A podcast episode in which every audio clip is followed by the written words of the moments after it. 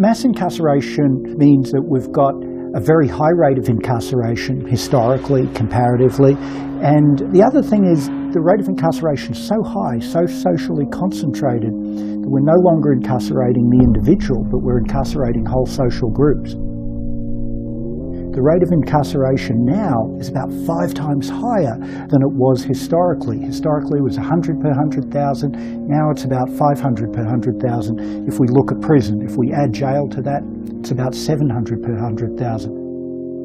Nowhere in the world incarcerates as much as we do. We've seen extremely high rates of exposure to the criminal justice system for African American men with very low levels of schooling.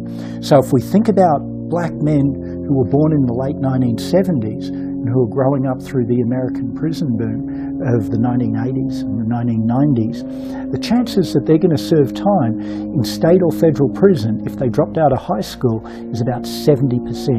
So going to prison for that group of black men with very low levels of schooling, that's become a normal life event, and that's really only happened in the last 10 years.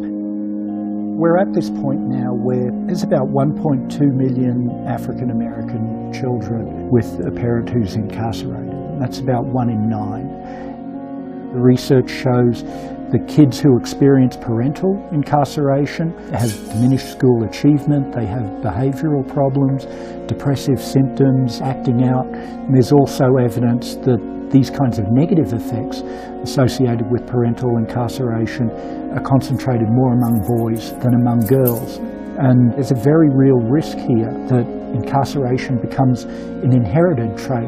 The underlying issue is we've chosen prison as a way to respond to that problem of crime. And there are a whole variety of ways that we could have chosen to respond to that problem of crime. We've chosen the response of the deprivation of liberty.